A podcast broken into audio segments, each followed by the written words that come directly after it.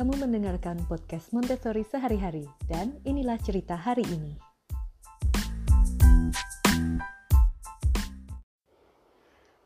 Halo, hari ini aku ada cerita lumayan seru, cuman aku nggak akan cerita sendirian karena aku mengundang dua orang temanku namanya yang satu Ola, yang satu lagi namanya juga Ola. Oke, okay, yang satu mungkin ibu-ibu um, sudah pada kenal ya. Dia adalah Ola atau mamunya Mikadu. Dan kenapa aku undang dia? Karena dia sedang expecting anak kedua dan podcast kali ini itu akan membahas tentang apa-apa um, saja yang perlu dipersiapkan untuk um, menunggu kelahiran anak kedua. Dan Ola yang satu lagi kita menyebutnya Kak Ola Kak Ola adalah seorang psikolog expert dari kli.id. Mungkin Kak Ola bisa jelasin dulu kali ya, kli.id itu apa? Oke, okay, Kli.id itu adalah salah satu biro psikologi, tapi main platform kita itu adalah konseling online. Jadi membantu teman-teman yang membutuhkan jasa konsultasi, konseling para profesional, yaitu para psikolog, namun via online seperti itu. Oke, jadi enak ya meskipun Kak Ola base-nya di Jakarta, terus uh, Ola ada di Bandung, tetap bisa uh, konsultasi ya. Iya, tetap tetap sejauh ini sih ya. sejauh ini banyak banget yang dari luar apa luar kota juga seperti itu. Ah, seru seru. Membantu okay, banget ya. Iya, membantu banget. Jadi ini anggap aja Ola sedang konsultasi dengan Kak Ola, terus Damar nguping. iya, thank you banget Mbak Damar udah menghubungkan dengan Kak Ola. Aku tuh banyak banget kekhawatiran sebenarnya di hamil okay. anak ini. Oh, baik-baik. Akan saya coba bantu mungkin memberikan tips yang bisa mengurangi kekhawatiran. Uh-uh. Oke, okay, mungkin bisa dimulai dari ceritanya Ola dulu, apa yang dikhawatirkan selama ini gitu. Um, jadi kan kayak tadi udah Mbak Damar ceritain, aku lagi hamil anak kedua nih. Nanti pas lahiran mereka akan berusia tiga tahun. Kalau soal kehamilannya sendiri sih kali ini benar-benar santai karena aku yakin bahwa tubuh tahu udah tahu apa yang harus dilakukan, udah pernah hamil dan melahirkan. Tapi justru kekhawatiran itu timbul dari um, gimana ya mempersiapkan si anak pertama untuk mendalami peran barunya nanti sebagai kakak. Dan aku tuh pengen tahu sebenarnya di usia Mika yang tiga tahun itu dalam perkembangan psikologisnya ada di tahap mana sih? Apakah dia sudah siap menjadi kakak atau gimana? Oke, silakan Kak Ola. Oke, baik. Nah, sebetulnya memang gitu ya, seorang ibu perlu mempersiapkan secara matang ketika ia akan memiliki anak kedua terkait dengan adanya perubahan pasti di dalam keluarga. Khususnya dalam hal ini apa yang mungkin berubah lebih kepada bagaimana anak pertama menyikapi akan adanya adik baru.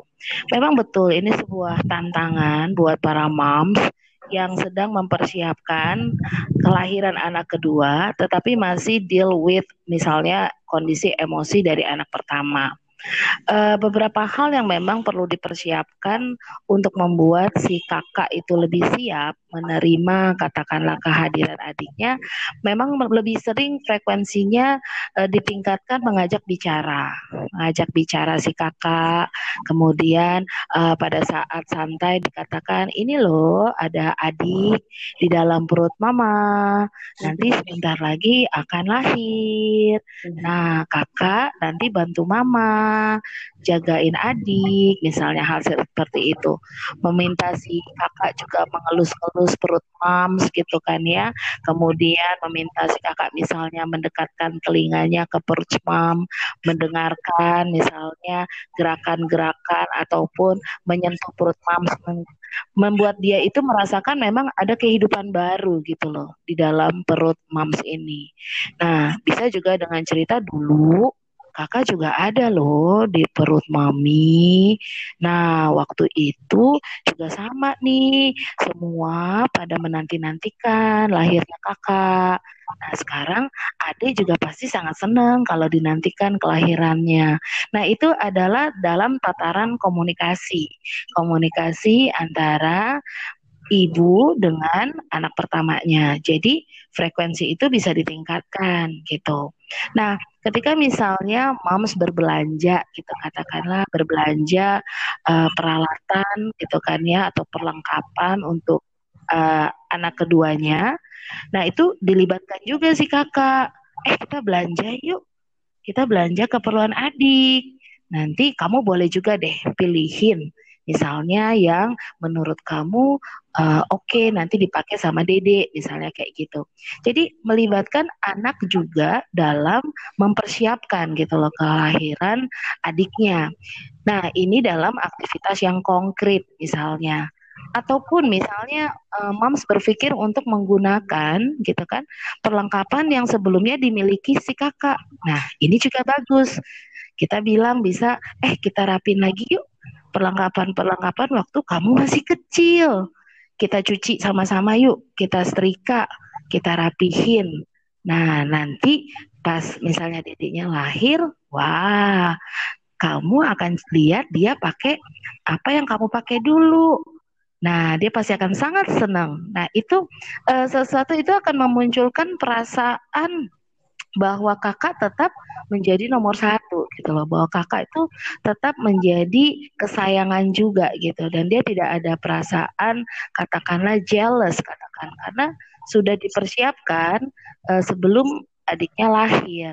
Nah, kemudian juga bisa saja gitu loh dalam tataran mempersiapkan kelahiran adik, kakak juga memang disampaikan bahwa wah jadi kakak itu akan bantu mama Mama akan sangat bangga, sangat senang kalau kakak nanti juga bantu mama merawat adik yang masih kecil, biar juga nanti sama kayak kakak bisa main bareng-bareng dan seterusnya.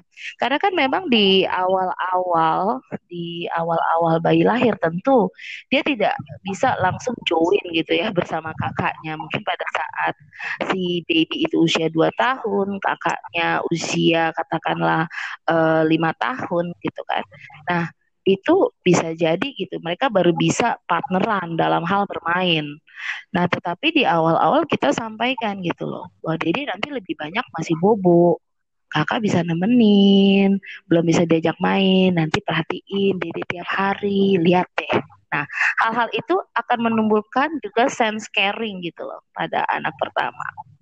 Nah, jadi uh, dengan kata lain itu adalah persiapan-persiapan uh, sebelum sebelum adiknya itu lahir. Mm-hmm. Persiapan sesudah adiknya lahir ya tadi tentu saja memang disesuaikan juga dengan aktivitas si kakak gitu kan ya.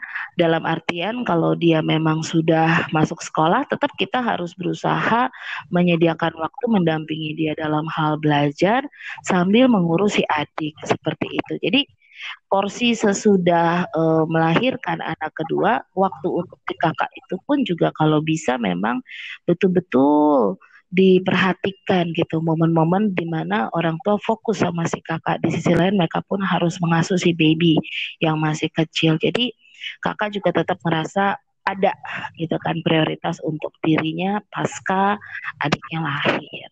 Nah mungkin seperti itu jadi uh, intinya banyak sounding dan ikut melibatkan ya kalau dari sisi psikologi. Iya. Dan aku penasaran oh. juga pengen tahu kalau sisi Montessori gimana sih untuk mempersiapkan uh, si kakak untuk kehadiran adiknya. Oke, okay, jadi kalau untuk kalau di Montessori itu kita ada mempelajari namanya sensitive periods kan. Uh, jadi kalau hmm. anak usia tiga tahunan, dua tahun sampai tiga tahun itu mereka sedang di puncak uh, sensitive period pada keteraturan. Nah, oh, keteraturan wow. ini, betul. Keteraturan ini sangat penting buat anak untuk menjaga keteraturan emosi dia juga gitu. Jadi uh, kalau ada keteraturan dia yang terganggu, itu biasanya anak akan lebih gampang cranky, lebih gampang frustasi kayak gitu. Nah, uh, dan punya adik ini berarti nanti akan ada keteraturan yang terganggu secara permanen kita nggak bisa balikin lagi ke peraturannya karena akan ada yang berubah secara permanen. Nah, um, tapi jangan khawatir itu meskipun akan ada perubahan emosi juga pada anak, tapi kita masih bisa sangat bisa bantu anak untuk mengatasi itu gitu. Bukan berarti yang begitu ada adik terus langsung frustasi terus anaknya enggak. Tapi uh, ini uh, butuh kepekaan orang tua. Kadang uh, waktu tahu kita hamil, anaknya jadi kayak cranky terus, serba salah gitu kayak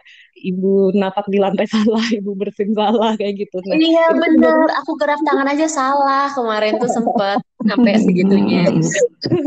nah itu, itu sebenarnya bukan bukan si anak mencoba membuat kita kesal gitu, tapi sebenarnya dia sendiri sedang mengalami kesulitan. Dia tahu ada sesuatu yang berubah, tapi dia tidak tahu itu apa. Makanya dia berusaha mencari tahu itu dengan cara kalau ibu tangannya nggak gerak, aku feels better nggak ya? Oh ternyata tetap nggak feels better gitu.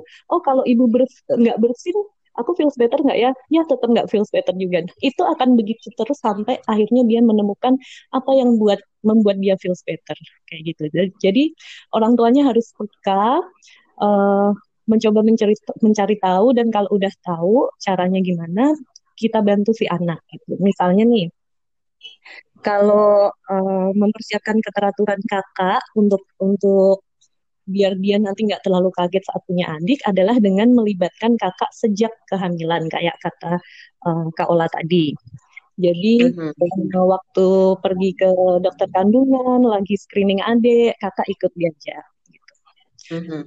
Mungkin kita bisa minta ke dokternya atau ke susternya, boleh nggak kakak yang uh, nuang gel ke perut ibu kayak gitu. Nah, kayak gitu, mulai kayak gitu. Terus uh, waktu belanja perlengkapan bayi itu ikut diajak. Lalu uh, mempersiapkan kamar adik gitu, dia ikut diajak juga. Mungkin Ola juga bisa, meskipun anak cowok ya, nggak apa-apa juga kali ya, uh, untuk memberikan uh, boneka kayak boneka yang biasa buat dipakai latihan berenang itu boneka bayi ya pakai uh-huh. untuk latihan bagaimana sih cara adik bayi yang benar tuh gimana gitu. Kalau mau bantuin ibu mandiin adik bayi itu caranya gimana? Itu bisa buat latihan. Jadi nanti pas adiknya lahir dia nggak terlalu kaget karena itu sudah masuk ke rutinitas gitu. Misal adik bayi lahir jam 8 pagi itu waktu adik mulai dari sekarang jam 8 pagi udah ajak Mika, ayo Mika mau belajar uh, cara mandiin adik bayi nggak pakai boneka dulu kayak gitu. Itu, itu baiknya dilakukan mulai dari kapan ya?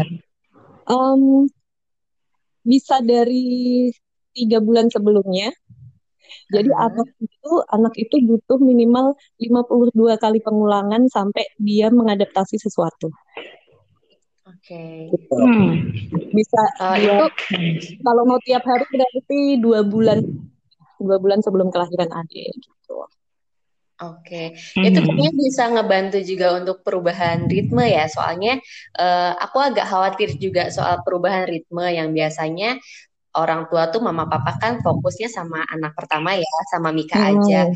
Dan hmm. nanti akan ada adiknya mungkin uh, mm-hmm. bukan mungkin tapi pasti ritmenya akan berubah yang biasanya bangun pagi bikin mandi bareng Mika bikinin sarapan makan dan lain-lain nanti akan ada dua anak nih uh, mungkin mm-hmm. perhatiannya fokusnya uh, dan kegiatan kita kan akan lebih akan beda ritmenya iya, itu betul. gimana ya sama si kakaknya supaya dia um, bisa menjalaninya dengan tenang dengan uh, dengan baik-baik biar nggak terlalu kaget gitu gimana ya? Mm -mm. Iya betul. Jadi bisa dimulai dua bulan sebelum kelahiran adik kita rubah mm -hmm. dulu uh, rutinitas barunya gitu. Okay. Dengan memperkenalkan itu tadi, terus misalnya nantinya misalnya kalau biasanya mandi sama mama, mulai dua bulan se uh, sebelum adik lahir mungkin mandi sama papa gitu. Terus ya kayak gitu. Jadi nantinya dia nggak akan kaget uh, dan dia tidak akan blaming adiknya karena tiba-tiba begitu adik lahir aku nggak mandi lagi sama mama, aku jadi mandi sama papa. Dia jadinya uh, blaming adiknya. Tapi kalau itu dilakukan sebelum uh, adik lahir, nantinya dia kayak ya udah ini part of my routine gitu, bukan lagi karena uh, aku harus begini karena ada adik gitu. Hmm, hmm, hmm. Betul. Itu. Uh, lalu tentang keteraturan tadi, apalagi ya? Oh ya, jadi keteraturan ini dibangun sebelum ada adik. Tujuannya juga agar uh, Mika ngerasa adik ini belongs to him juga gitu. Jadi ini bukan cuman anak mama, tapi ini juga anak aku gitu. This is my baby too gitu. Nah, okay. saat Mika merasa ini adalah adik bayi ini adalah milik dia juga, dia akan merasakan uh, rasa sayang ke adiknya itu, gitu. Mm-hmm. Dan mm-hmm. aku juga setuju dengan si uh, Kak Ola tadi, kalau uh, misal minta adik untuk menjaga kakak Mika untuk menjaga adiknya nanti, jadikan mm-hmm. itu sebagai sesuatu bahwa Mika menolong ibu, bukan ini tugas Mika. Udah lihat uh, nanti kita cerita tentang hari ini. Hmm, betul. Udah udah nonton film itu? Ah, belum makanya ini agak roaming dikit nih.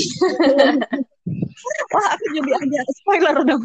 Tapi coba nonton dulu sebelum anaknya lahir, coba nonton dulu itu eye opening banget. Jadi uh, okay. ya sampai jangan sampai kakak itu dibebankan tugas untuk menjaga adik gitu. Kalau kita memerlukan bantuan dia untuk ikut menyayangi adiknya, menjaga adiknya, itu kita minta tolong. Jadi Mikan menolong ibu gitu.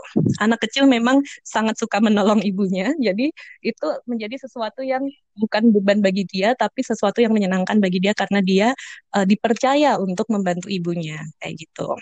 Okay. Kalau untuk contoh soundingnya gimana ya Oke, okay. contoh soundingnya sebenarnya gini. Jadi kita tidak kayak, oke okay, kakak Mika, karena kamu sudah besar, karena kamu sudah punya adik, jadi kamu harus jagain adik ya, bukan gitu. Uh, tapi kita mem kita berusaha menumbuhkan rasa ke adiknya karena kalau udah sayang sama sesuatu otomatis dia akan menjaganya gitu. Jadi uh, ini juga yang aku pengen uh, sarankan ke Ola nantinya. Kalau uh, meminta Mika melakukan sesuatu jangan pernah pakai alasan kan kamu sudah besar kan kamu sudah punya adik gitu. Karena nantinya jadi dia dia merasa uh, adiknya ini adalah sumber segala masalahnya dia. Kayak misalnya nih uh, misalnya nih uh, kan kamu udah besar nanti kan udah ada adik jadi kamu harus tidur sendiri kayak gitu. Nantinya dia jadi blame oh aku aku harus tidur sendiri aku harus berpisah sama ayah ibu karena ada adik kayak gitu yang ditangkap anak.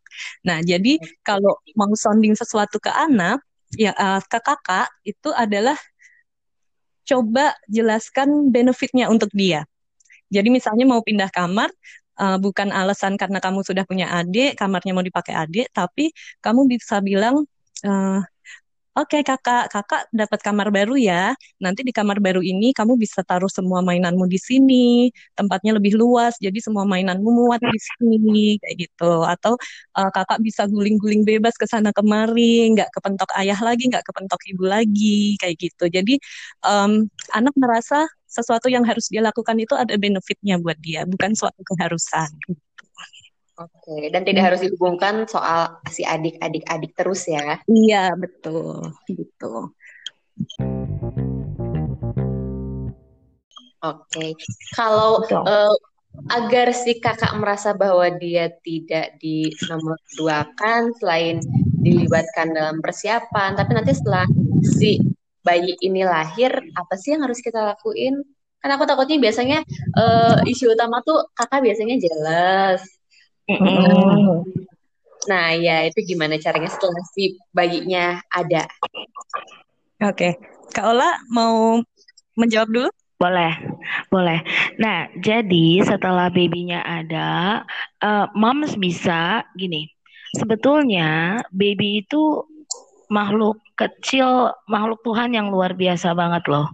Jadi bisa moms berikan babynya itu untuk katakanlah digendong oleh kakak, tapi pastikan kakak itu uh, diawasi juga ya. Paling aman tuh adalah pas kakak duduk, dedeknya itu dipangku sama kakaknya.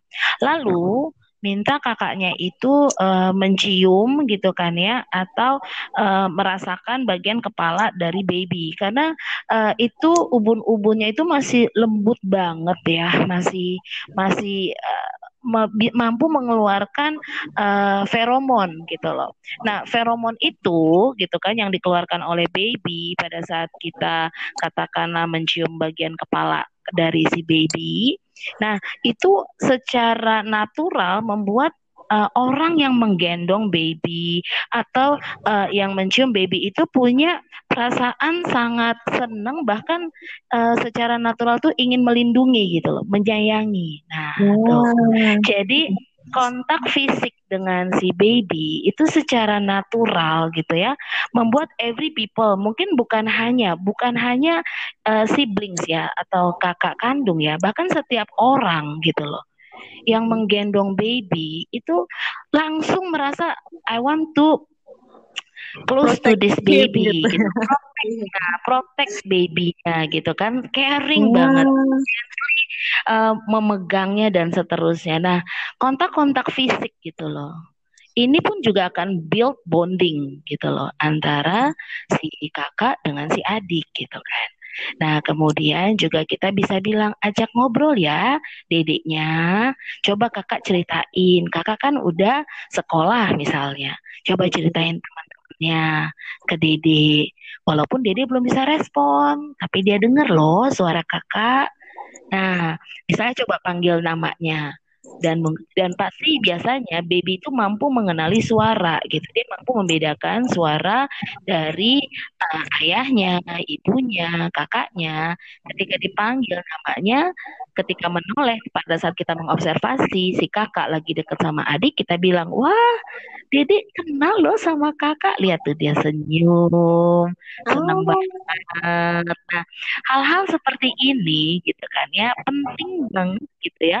Uh, critical moment gitu untuk dimiliki oleh kakak gitu. Sehingga kita juga bantu dia punya perasaan itu yang disebutkan tadi oleh Miss Damar gitu loh bahwa memang ada katakanlah uh, critical moment juga buat si kakak gitu ya melihat adanya adik baru tapi dia juga dibantu gitu ya untuk juga senang gitu loh dengan hadirnya adik ini. Nah, itu itu salah satunya gitu. Salah satunya adalah dengan banyak physical kontak. Selain memang tadi mengelus kepala gitu kan ya, eh, mencium pipi gitu kan ya. Nah, itu sesuatu yang betul-betul nicely untuk dilakukan atau hanya sekedar sentuh kulit tangannya, kakinya. Nah, terus habis itu si kakak bisa melihat respon dari adiknya. Otomatis sih sebenarnya uh, very natural itu akan bikin feeling happy. Nah, uh, sesudah itu misalnya untuk menghindari gitu loh perasaan cemburu si kakak gitu dan dia menumbuhkan perasaan sayang gitu kepada adiknya uh, sepakat tadi yang disampaikan oleh Miss Damar juga bahwa memang banyak sekali yang bisa kita lakukan gitu ya bersama dengan si kakak tanpa mengatakan itu adalah menjadi uh, tanggung jawab karena dia adalah kakak gitu loh tetapi lebih kepada karena dia sayang gitu loh. Nah, sayang ini yang harus dibuild. Nah, kemudian juga kita bisa ucapin nanti bantu dedek ya uh, biar bisa seperti kakak juga bantuin mama nanti dan seterusnya. Hal-hal yang demikian kita minta anak membantu bukan kewajiban anak gitu loh untuk melakukan itu misalnya. Nah uh, selanjutnya adalah balik lagi biasanya anak di usia tiga tahun itu perbendaharaan katanya atau kemampuan berbahasa dan kemampuan berpikirnya sudah jauh lebih baik dibanding usia sebelumnya.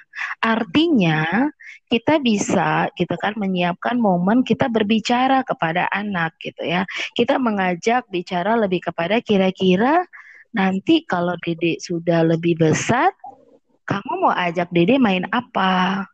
Nah, mungkin sebaliknya bisa juga gitu ya kita fokus ke dia. Kamu sendiri saat ini gitu ya sudah punya dede perasaan kamu apa? Nah jadi dia sebagai subjek gitu loh. Kita tanyakan gitu loh perasaan kamu apa? Gitu kan ya. Kamu kalau lihat dedek menangis perasaan kamu apa? Nah, kalau lihat dedek ketawa, perasaan kamu apa? Nah, uh, kita menjadi attune ke anak gitu loh. Kita menjadi mendengarkan anak. Oh, dan di situ silahkan diskusi banyak karena anak juga sudah punya kemampuan bernalar yang lebih baik. Kalau dia bilang aku nggak suka, dede itu berisik waktu nangis gitu loh. Aku jadi terganggu. Aku aku nggak suka kalau dia nangis terus aku lagi belajar misalnya dia mengatakan itu. Nah, kita bilang, oh baik. Jadi kamu terganggu pada saat dedek nangis. Iya, tapi aku sedih juga. Kenapa sih dia nangis? Misalnya hal seperti itu. Di, nah kita tanyakan, baik. Kalau seperti itu, kira-kira kakak bisa bantu apa ya pada saat dedek nangis? Atau kakak bisa melakukan apa ya supaya kakak tidak terganggu? Nah, hal-hal demikian harus dielaborasi gitu loh kepada anak gitu kan. Hal ini akan membuat dia pun juga lebih mampu gitu ya beradaptasi dengan situasi yang baru gitu loh. Bisa juga tanyakan kalau mama papa lagi sibuk sama dede gantiin popok atau lagi uh, memenuhi apa yang diinginkan dede bayi untuk nyuap nyuap apa uh, nyuapin atau misalnya lagi harus menyusui, kakak perasaannya apa ya kalau misalnya melihat itu? Kalau si kakak bilang nggak apa-apa, yang penting kan dede seneng gitu kan Nah, hmm. hal-hal demikian kita juga uh, mendapatkan input. Tapi kalau si kakak bilang aku nggak suka, jadi aku merasa kok mama nggak sayang lagi sama aku. Nah, di situ kita bisa uh, lakukan seperti membuat kesepakatan agar keteraturan dia pun juga tetap bisa berjalan dengan baik si anak anak pertama ini. Oke, kalau gitu kita set yuk. Mama punya quality time sama kakak pada saat atau pada jam atau pada momen. Nah, pada saat itu mami bisa uh, memikirkan kira-kira si adik bayi itu akan dijaga atau didampingi siapa. Gitu kan. Nah, mami bisa kuasa juga memfokus kepada si kakak. Tetapi hal-hal ini memang harus disampaikan gitu loh. Dalam satu kali 24 jam misalnya. Gitu ya. Momen-momen bersama si kakak itu kapan misalnya Nah, itu harus secara konsisten dilakukan gitu. Nah, ini ini yang paling penting karena si kakak itu sudah punya kemampuan mengamati gitu kan, kemampuan untuk merasakan gitu. Dan dia bisa saja mengembangkan persepsinya sendiri gitu.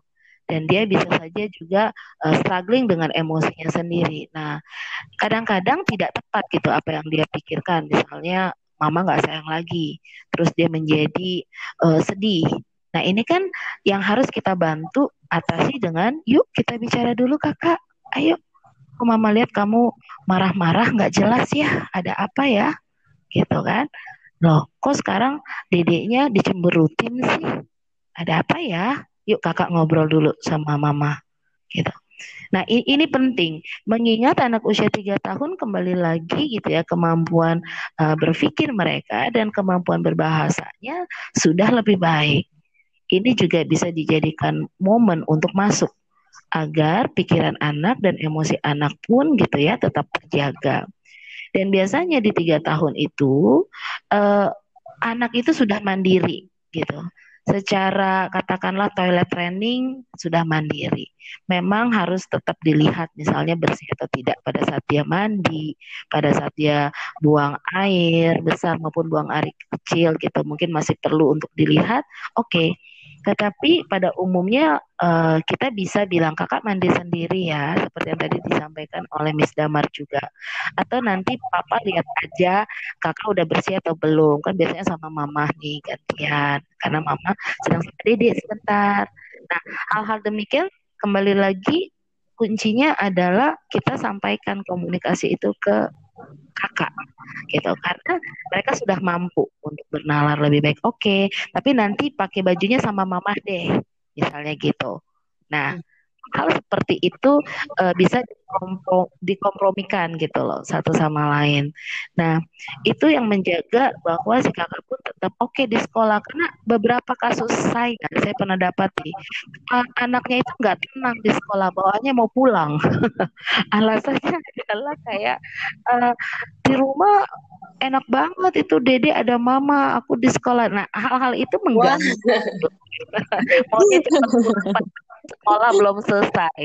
Karena iri gitu kayaknya dede di rumah enak ada mama aku nggak ada nih. Nah, oh ya?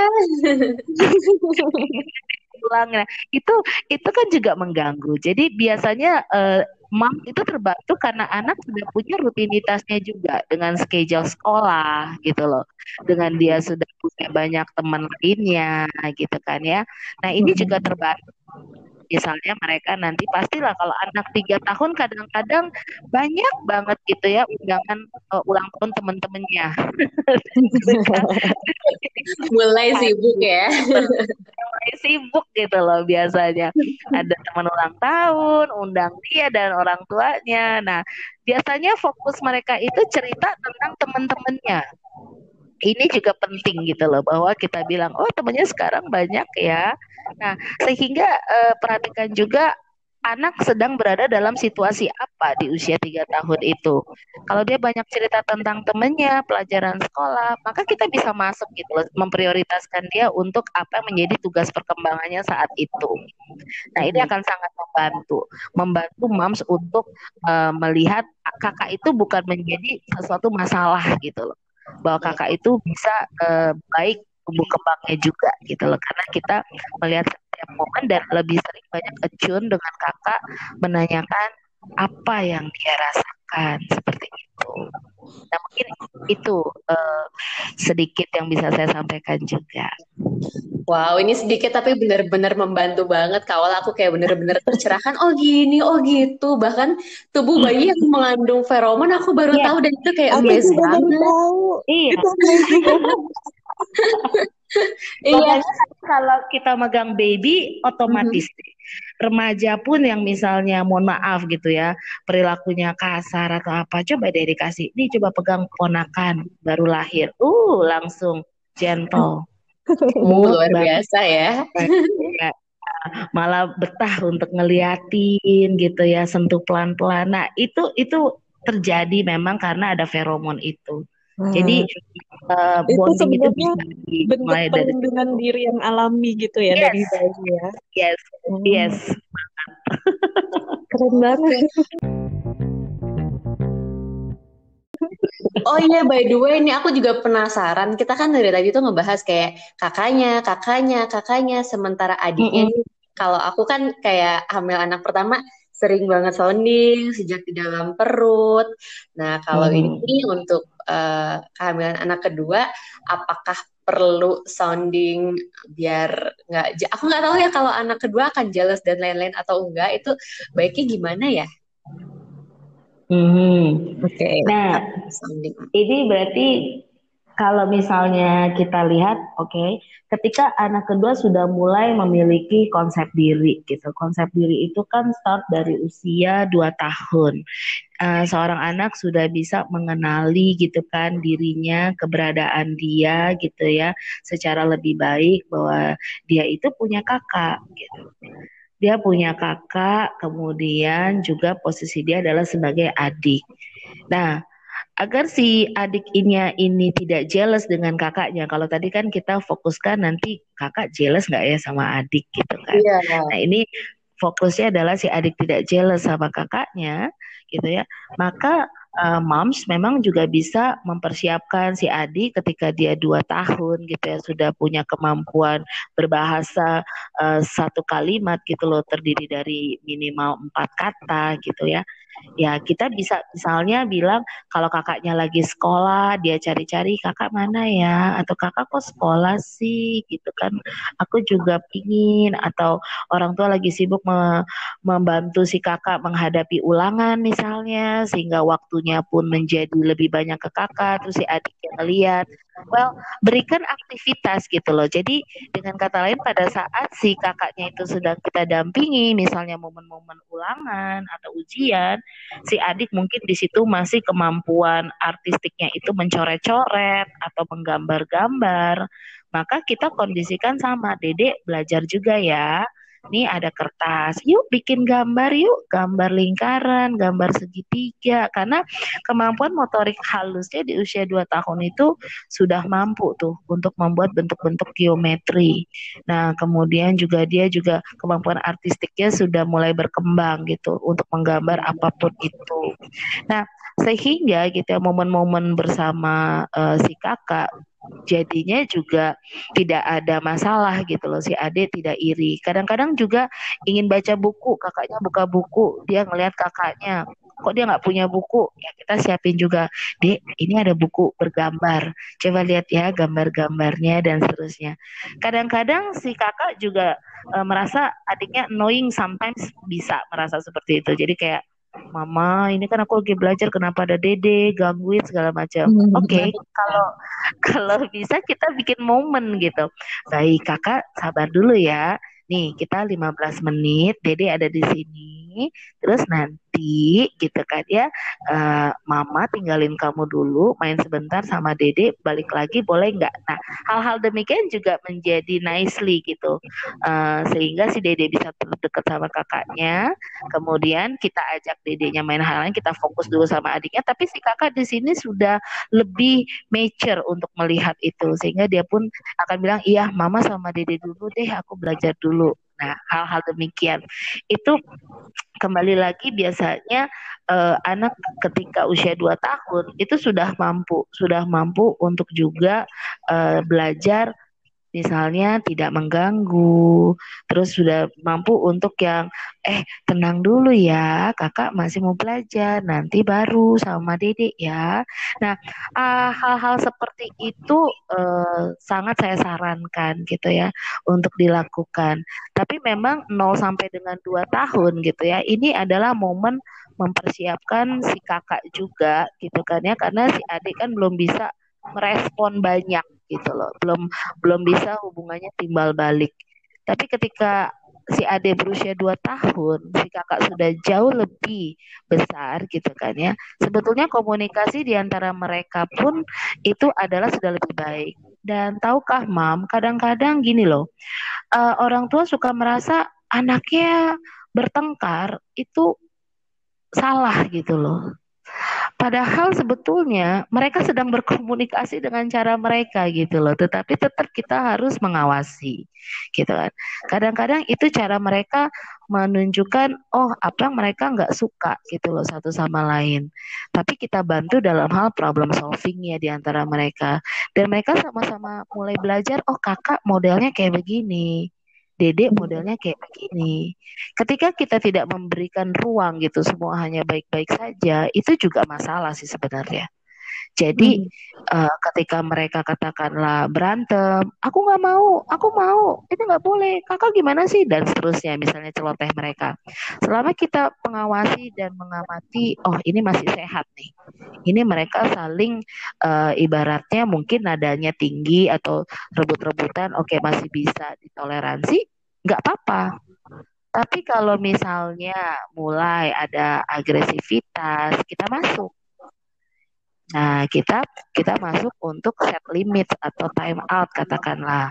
Nah, hal-hal demikian mungkin uh, memang perlu juga untuk diperhatikan ketika relationship mereka itu sudah katakanlah lebih uh, timbal balik gitu loh. Kalau 0 sampai 2 kan lebih satu arah ya sebenarnya antara kakak ke adik di dua tahun tuh lebih timbal balik. Mungkin di situ tuh uh, momen-momen dalam pengasuhan yang juga perlu memberikan perhatian khusus gitu, karena kemampuan berpikir mereka, kemampuan bicara dan juga kemampuan motorik mereka sudah jauh lebih berkembang seperti itu.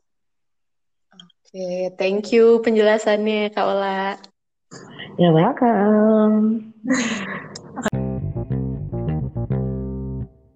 Aku mau nambahin sedikit kali ya, atau agak banyak boleh nggak?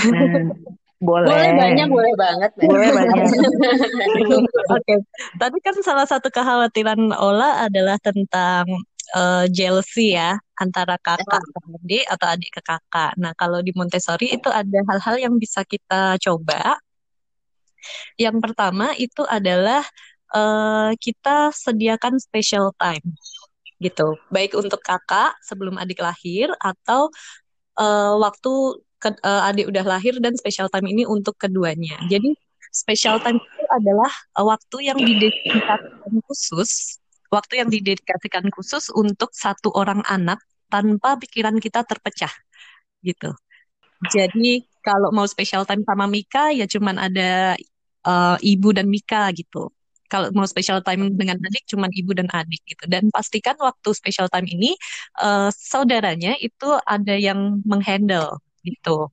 Uh, jadi misalnya pas lagi main sama Mika itu diusahakan jangan pas adik tidur karena nanti pas adik kebangun ibu harus langsung mengambil adik dan Mika merasa duh aku lagi special time belum selesai kok udah ditinggal sih gitu. Jadi usahakan special time itu misalnya pas ada ayah, ayah belum berangkat kerja, nih ayah nitip 15 menit ya sama adik ya gitu. Jadi kalau adik butuh apa-apa, ada ayah di situ sedangkan ibu bisa fokus ke Mika gitu. Special time ini syaratnya adalah uh, dalam waktu yang ditentukan itu kita harus mengikuti term and condition dari anak. Jadi semuanya anak yang ngatur. Kita tidak boleh me mengarahkan, kita tidak boleh me, apa ya, mengoreksi kayak gitu. Jadi selama misalnya 10 sampai 15 menit ini tuh benar-benar aturannya Mika gitu. Benar-benar apa yang dimau Mika dan kita harus ngikut aja gitu. Nah, special time ini nggak nggak nggak harus yang panjang banget satu jam gitu nggak, tapi sebaiknya sedikit-sedikit aja tapi rutin gitu setiap hari. Misalnya 10 sampai 15 menit tapi rutin di jam yang sama setiap hari gitu. Misalnya sebelum ayah berangkat kerja. Itu akan membuat uh, Mika merasa oh aku masih loh mendapatkan uh, perhatian mama tanpa terbagi itu masih ada loh waktu-waktu kayak gitu gitu. Nah, kalau untuk um, kegiatannya, apakah kita mengikuti apa yang anak mau juga, atau udah kita siapkan kegiatan untuk special time-nya? Uh, biasanya kita harusnya mengikuti apa yang anak mau. Jadi kita tanyakan dulu, Hai special time hari ini kita mau main apa gitu. Atau biasanya tuh uh, orang tua sudah menyiapkan kayak kita ajak ke satu tem area mainnya gitu. Terus mhm. kita sediakan nih beberapa mainan favoritnya beberapa hari itu. Nanti dia pilih aja gitu, bisa gonta-ganti, bisa mau main itu selama 15 menit, kita ngikut aja kayak gitu. Oke. Okay. Oke. Okay. Nah, uh, nanti kalau uh, usahakan special time ini sudah dilakukan mulai dari sekarang sebelum sebelum si lagi lahir gitu. Nah, itu yang pertama special time. Uh, ini bisa berlaku juga untuk si adik ya. Nanti waktu uh, ibu special time sama adik, Mika bisa special time sama ayahnya misalnya. Gitu bisa bergantian. Okay. Nah, oh ya Mas. Itu, ya. Uh, aku nih jadi kepikiran tadi kan kayak harus uh, salah satu anak dulu masing-masing special time. Terus mm -hmm. teman aku tuh lagi hamil juga barengan. Anaknya mm -hmm. tuh kembar. Dan ini anak mm -hmm. kedua, anaknya kembar. Kalau kembar gimana ya? Uh, dibagi dua atau dibarengin aja sih? Oke, okay, kalau kembar itu juga harus dibagi dua. Jadi uh, ini yang kedua barusan yang mau aku omongin kebetulan. Jadi kita tuh harus respect the child as individual being juga gitu. Jadi meskipun dia menjadi seorang kakak, tapi dia seorang Mika juga gitu. Atau kalau kembar meskipun dia seorang anak kembar, tapi dia satu individu yang terpisah juga gitu. Jadi kita harus respect itu. Makanya uh, kita harus sediakan waktu untuk yang one on one gitu, ibu dan kamu saja, tidak ada saudara kamu gitu. Itu mereka tetap butuh kayak gitu. Dan uh, respect the child as individual ini juga berlaku saat misalnya nih nanti uh, adik umur satu tahun udah pengen deketin kakaknya mulu dan kakak itu seperti kita seperti orang dewasa juga kadang butuh uh, alone time gitu. Butuh me time-nya sendiri. Nah itu kita harus hormati uh, keingin uh, kebutuhan si kakak itu dengan menyediakan uh, space untuk dia menyendiri waktu untuk dia menyendiri tanpa gangguan adik gitu.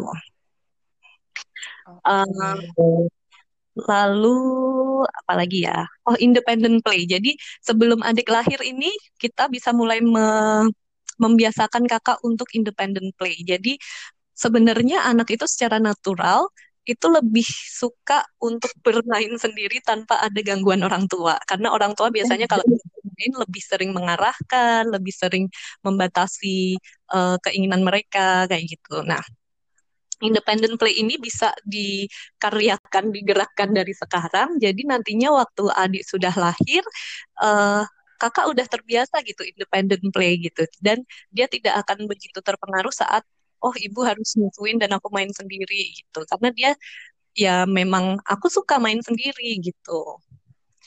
Nah, independent play ini bisa di dibangun mulai dari sekarang dengan misalnya pemilihan mainan yang tepat gitu. Nah, mainan yang tepat ini adalah mainan yang membangun konsentrasi. Biasanya anak kalau sudah konsentrasi ke mainannya, um, mau ibu ada di situ nggak ada di situ dia tidak peduli karena dia sedang bekerja dengan mainannya itu otaknya sedang belajar dengan mainan itu jadi um, biasanya nih kalau guru-guru Montessori gitu ya tujuannya berhasil saat di, uh, dia ngerasa anak itu sudah sudah tidak melihat si guru lagi gitu nanti awal-awal kita bisa duduk di situ waktu dia main tapi kita tidak pernah berbicara kita tidak pernah bersuara. Cuma cukup dia tahu ibu di situ aja gitu. Nanti mak makin lama makin uh, boleh nggak ibu tinggal ke kamar mandi sebentar gitu. Terus dia main sendiri gitu. Nanti lama-lama misalnya dari yang cuma dua menit tiga menit nanti makin lama makin 15 menit 30 menit kitanya yang dicuekin. Nah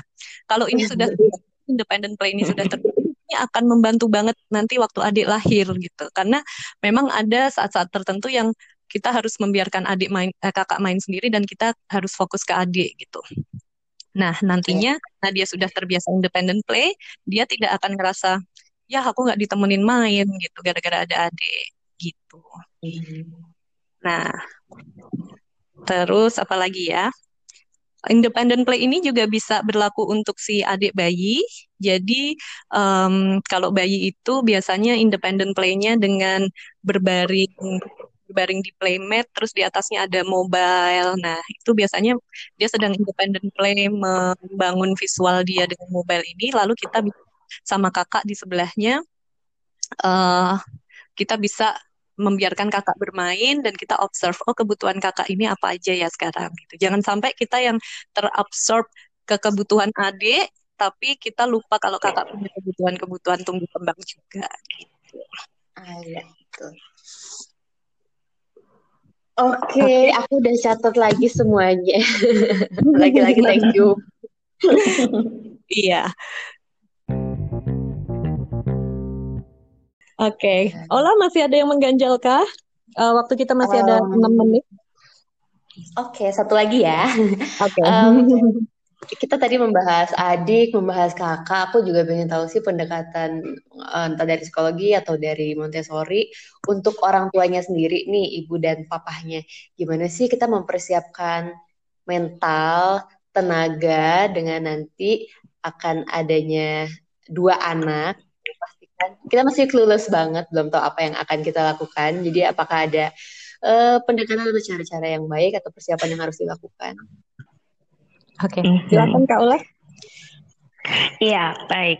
Uh, bagi calon orang tua yang berbahagia yang mungkin akan menghadapi kelahiran anak keduanya, saya menyarankan itu memang kualitas komunikasi kualitas komunikasi dengan pasangan itu harus ditingkatkan.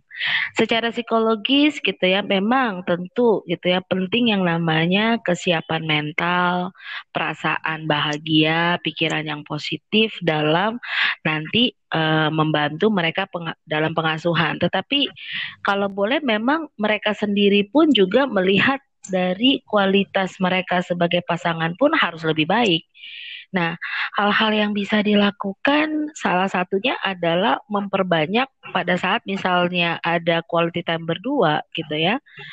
Momen misalnya pillow time. Nah, pilot talk di situ sebelum tidur gitu kan ya, itu silahkan gitu loh, membahas semua eh, hal-hal uh, yang mungkin ingin dibahas perencanaan untuk masa depan anak pertama, anak kedua, planning-planning, hal-hal yang berkaitan dengan finansial yang perlu di-prepare, gitu kan. Kemudian juga terkait dengan uh, preparation untuk um, kesehatan anak, uh, sekolah dan seterusnya. Sebaiknya memang diceritakan. Nah, dari situ kedua belah pasangan bisa saling mengerti kekhawatiran satu sama lainnya. Dari situ mungkin bisa didiskusikan. Kemudian menurut saya yang berikutnya yang paling penting banget gitu ya adalah sesudah uh, memiliki anak kedua gitu kan ya kualitas intimate satu sama lain itu jangan hilang gitu. Sesekali jika memang anak pertama dan kedua bisa ditinggal, yuk kencan lagi ibaratnya gitu loh. Ya, me time berdua aja hanya untuk makan, nonton sebentar terus balik lagi ke rumah. Itu penting. Karena itu akan membuat gitu kan ya, kedua pasangan itu recharge energi juga gitu ya. Sebentar uh, bersama gitu ya untuk siap kembali lagi ke dalam rumah gitu loh dan melakukan pengasuhan kepada kedua anak. Nah, eh, penting juga mami untuk selalu merasa positif selama kehamilan. Nah, ini yang harus dijaga juga dengan gaya hidup yang sehat, kemudian juga olahraga yang memang disarankan untuk ibu hamil, kemudian adalah juga bisa uh, mencari hal-hal yang bisa dilakukan yang menjadi hobi atau minatnya gitu ya.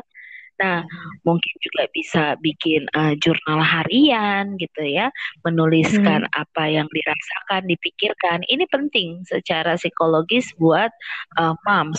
Nah, begitu anak lahir juga kadang-kadang exit door gitu kan, mami ya tadi gitu, jangan lupa untuk uh, care diri sendiri gitu loh ya penting juga misalnya tetap memikirkan oh, aku pingin sebentar deh krembat Nah, silakan sejam dua jam kerembat balik lagi ke rumah gitu. Nah, atau aku pingin deh uh, sebentar gitu kan ya uh, bersama teman-teman gitu misalnya.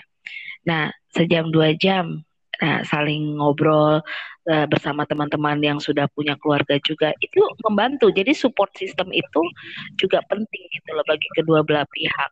Ya uh, bagi moms juga, bagi uh, ayah juga. Jadi kadang-kadang bisa saja ketemu-ketemu dengan pasangan-pasangan lainnya gitu saling ngobrol ayah-ayah dengan ayah-ayah ibu-ibu dengan ibu-ibu gitu ya itu bisa menambah banyak informasi gitu loh bertukar pikiran cara mereka menghadapi anak dan seterusnya ini secara psikologis akan membuat pasangan suami istri ini gitu kan siap gitu ya e, secara psikologis mereka sehat gitu ya untuk membangun keluarga kecil mereka ini juga oke okay, tubuh kembang anak pun optimal. Jadi perbanyak kualitas komunikasi jangan lupa caring ke diri sendiri dan punya intim intimate quality dengan pasangan. Itu penting penting banget untuk menjaga juga keharmonisan keluarga seperti itu. Mm -hmm nambahin kali ya untuk orang tua persiapannya mungkin lebih ke uh, menyamakan pendapat gitu. Jangan sampai oh, iya.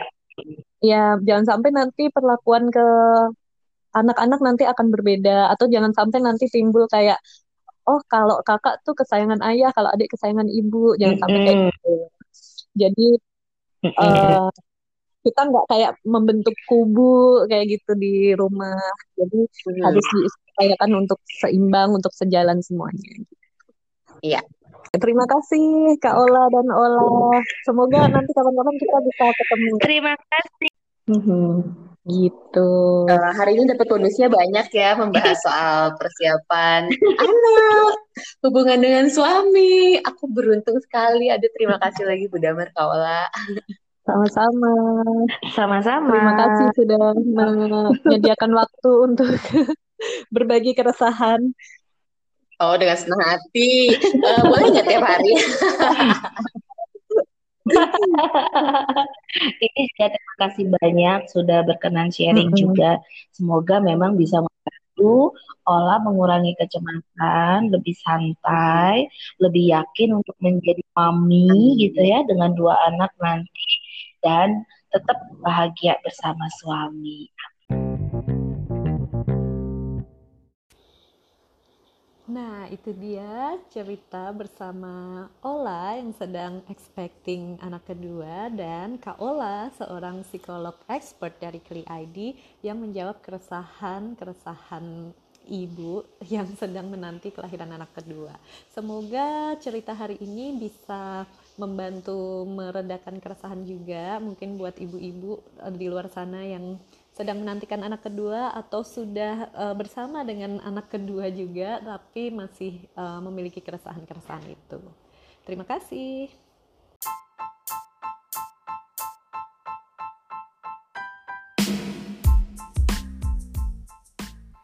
Hai, terima kasih sudah mendengarkan podcast Montessori sehari-hari. Sampai ketemu di cerita sehari-hari yang lain.